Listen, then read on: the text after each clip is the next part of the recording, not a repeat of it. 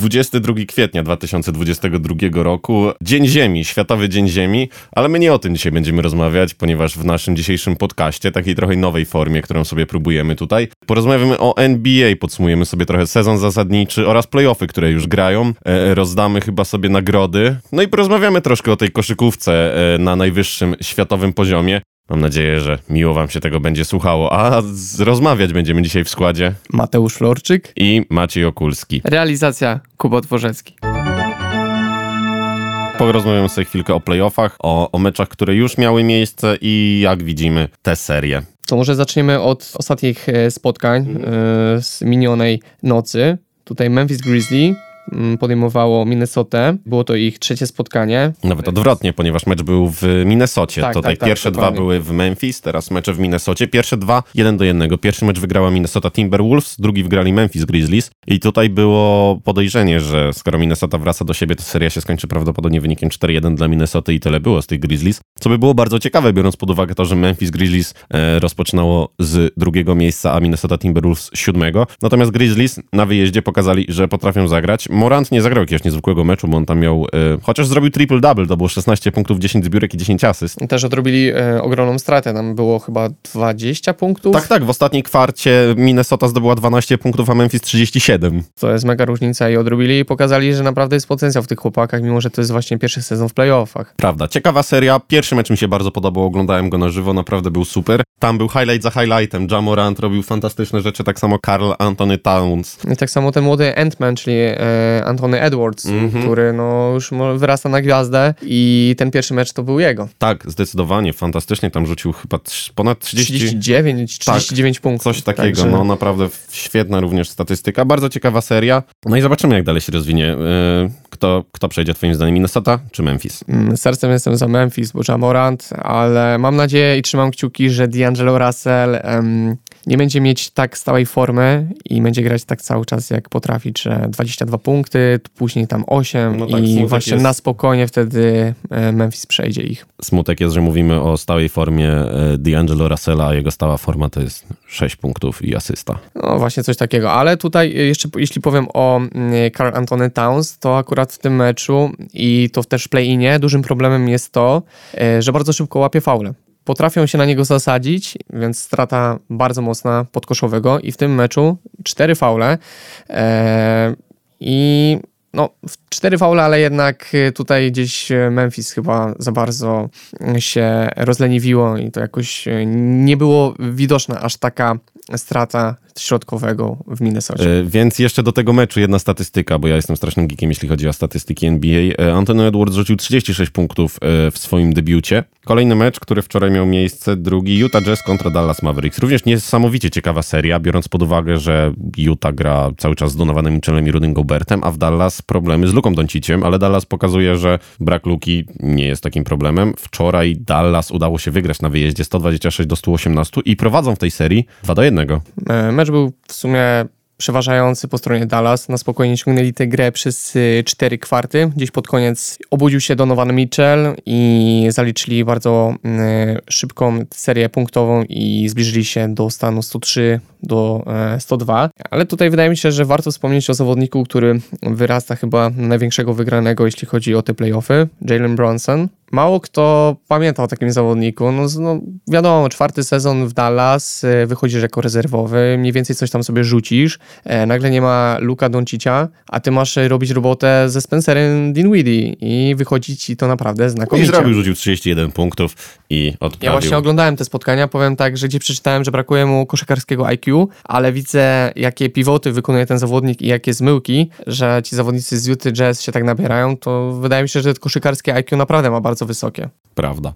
Faworyt tej serii? Utah Dallas, zdecydowanie Utah faworyty, natomiast Dallas wygrywa, pierwsze spotkanie wygrał Utah Jazz i to już była taki trochę znak, że oho, możemy mieć mie- do czynienia ze sweepem, czyli 4-0 dla Utah, natomiast dwa następne spotkanie wygrywa Dallas, pierwsze u siebie, drugie na wyjeździe. Dużo się jeszcze może zadziać w tej serii. Jeśli wróci Luka Doncic, to sądzę, że Dallas Mavericks będą w stanie wygrać yy, tą serię. Jeśli nie wróci, to wydaje mi się, że to będzie bardziej takie wyrównane gdzieś do siódmego e, Tak, spotkania. nawet Game 7 jest prawdopodobne. To teraz Denver Nuggets i Golden State Warriors. Tutaj chyba niewiele do, do opowiadania, może poza tym, że wrócił Clay Thompson, wrócił Stephen Curry i robi fenomenalne liczby, więc chyba będziemy mieli do czynienia z pierwszym sweepem tutaj Denver Nuggets, zupełnie bezzębne. Playoffy rządzą się swoimi prawami i zdecydowanie wygrywa drużyna, a nie indywidualne mm, wyczyny. Draymond Green go fenomenalnie kryje, także Golden State mają odpowiedź chyba na każdą jedną akcję Denver Nuggets i to Denver Nuggets niestety nie jest w stanie sobie za bardzo z nimi poradzić i prawdopodobnie dojdzie do sweepu 4 do 0, ponieważ już stan serii wynosi 3-0 dla Golden State Warriors. No, skoro wspomniałeś o trzech, to tutaj wspomnę, że kiedyś mówiło się o Splash Brothers, a teraz będzie się mówiło o trio Splash o, Brothers. Tak, no tak, bo przecież Pool również fenomenalnie rzuca za 3. Kerry rzucił 34 punkty w 22 minuty i 57 sekund i jest to najmniej czasu, kiedy zawodnik potrzebował, e, żeby rzucić 30 punktów w meczu postsezonowym od roku 54-55, czyli od kiedy ten shot clock IRA została wprowadzona. Dobrze, więc może mecze dzisiejsze. Dzisiaj mamy 5 spotkań, więc dobrze. Atlanta Hawks, Miami Heat. Tutaj chyba też e, bez jakiegoś e, większego parcia i e, opowiadania. No, Atlanta, no, sporadycznie, może przypadkowo Atlanta wyciągnie to jedno spotkanie. No tak, pierwsze dwa mecze były w Miami. Pierwszy wygrany 24 punktami, drugi 10. Zobaczymy dzisiaj bardzo ważny mecz, trzeci. Jeśli ten mecz faktycznie wygra Miami Heat, to również możemy mieć do czynienia ze sweepem i 4-0 dla Miami. Kolejne dzisiejsze spotkanie Chicago Bulls, Milwaukee Bucks. Bardzo ciekawa seria, w tym momencie 1 do 1. Przypomnijmy, że dwa pierwsze mecze miały miejsce w Milwaukee.